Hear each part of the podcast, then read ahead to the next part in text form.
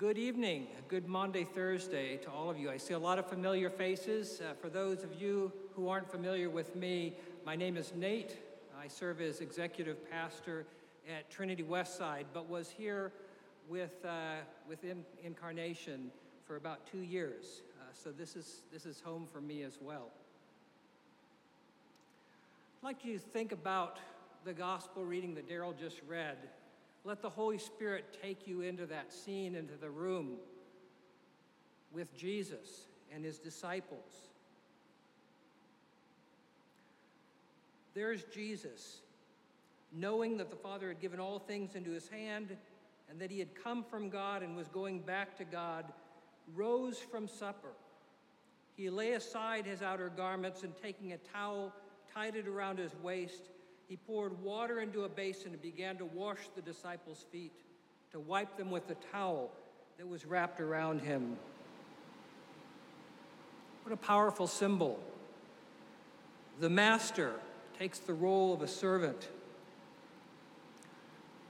He of whom John the Baptist said he was not worthy to untie his sandals is now down on his knees, untying the sandals of fishermen, of ordinary men the Lord of all creation, for whom the earth is his footstool, is now washing the feet of a tax collector. This is the ultimate of humility, humility motivated by love. A powerful symbol for his disciples, although they didn't fully understand it at the time, a powerful symbol for us. This was work to which Christ was unsuited. Now we have two records in the Gospels of Jesus' feet being washed, anointed, wiped. But this is the only episode that we have recorded of Jesus washing other people's feet. This is not work to which he was accustomed. I don't think he had any special training in washing people's feet. This was unfamiliar work to him in uh, my new role at Trinity, I'm doing some unfamiliar work as, as well. I, uh, for about uh, 30 years, uh, served as a physician, as a scientist, as an organizational leader, and, and now I'm, in some sense, washing the feet of, of the church. Um, I'm writing job descriptions and balancing budgets for Jesus. Um, that's not such a supreme act of humility. But many of you may find in this stage of your life that you're called upon to do work for which you are ungifted, unprepared, and unsuited. And you're called to do it because it's the need of the moment. Do it as an act of humility and an act of love.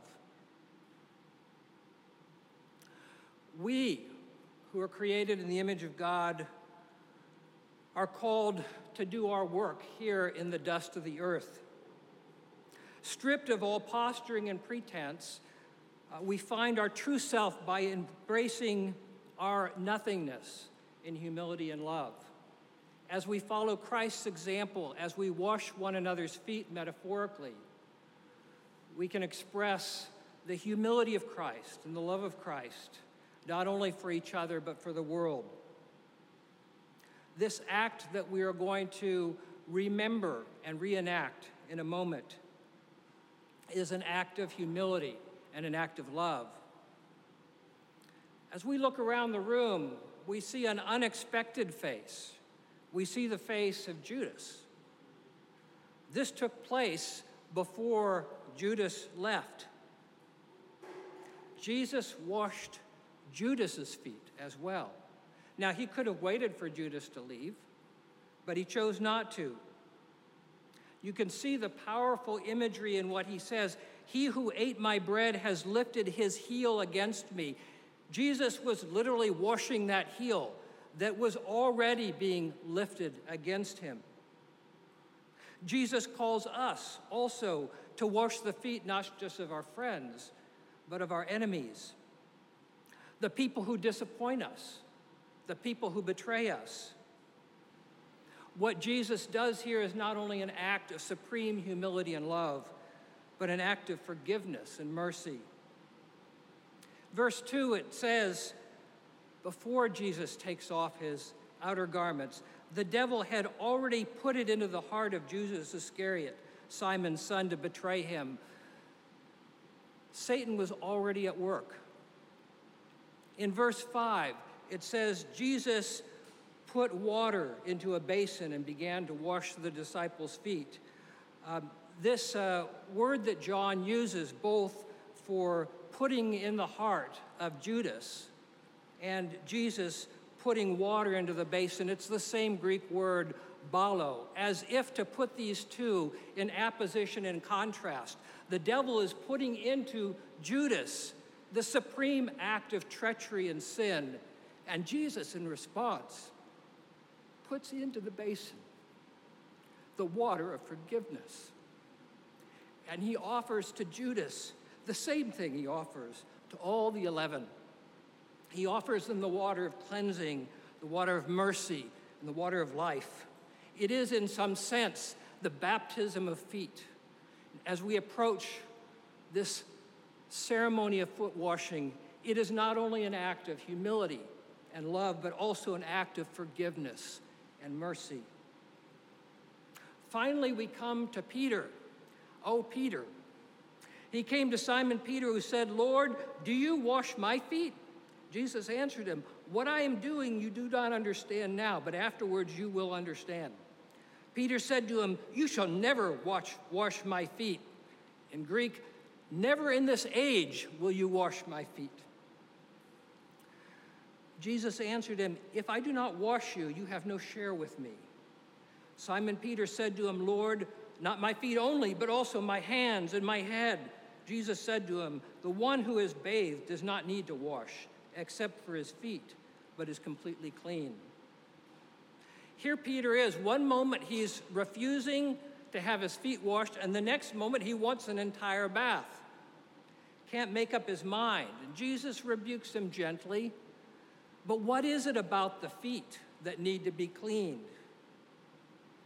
Feet are, as we all know, the part of our body that touches the ground, right? Amen?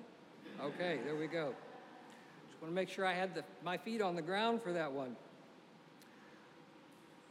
This act of cleansing that Jesus was performing, we see here, is not just a removing of dirt although it was a custom for people to wash before they partook of the meal, Jesus and his disciples ate plenty of meals with dirty feet. They ate outside, and sometimes they even ate with unwashed hands, and the Pharisees criticized them for it. This removing of dirt is more than just about removing dirt. And as I think about what Jesus was doing, cleansing the feet, it brings to mind Moses before the burning bush. He's told to remove his sandals because he's on holy ground. Joshua, when he encounters the commander of the armies of the Lord, is told to remove his sandals. He's on holy ground. This room in which his disciples were eating was in the presence of the Lord. It was holy ground, and their feet were washed and made clean. But darkness would soon come, and all of them to a man would fall away. Yet God chose to be near to them. The God of heaven was present on earth, on the dirt, and it became holy. This act reminds us not only of Jesus' humility and love, not only of his forgiveness and mercy, but also of the presence of God that even in our darkest hours, amidst our deepest disappointments and fears, God is here. I think we all have a sense of the darkness in this world. Sometimes the darkness enters our own families and our own lives.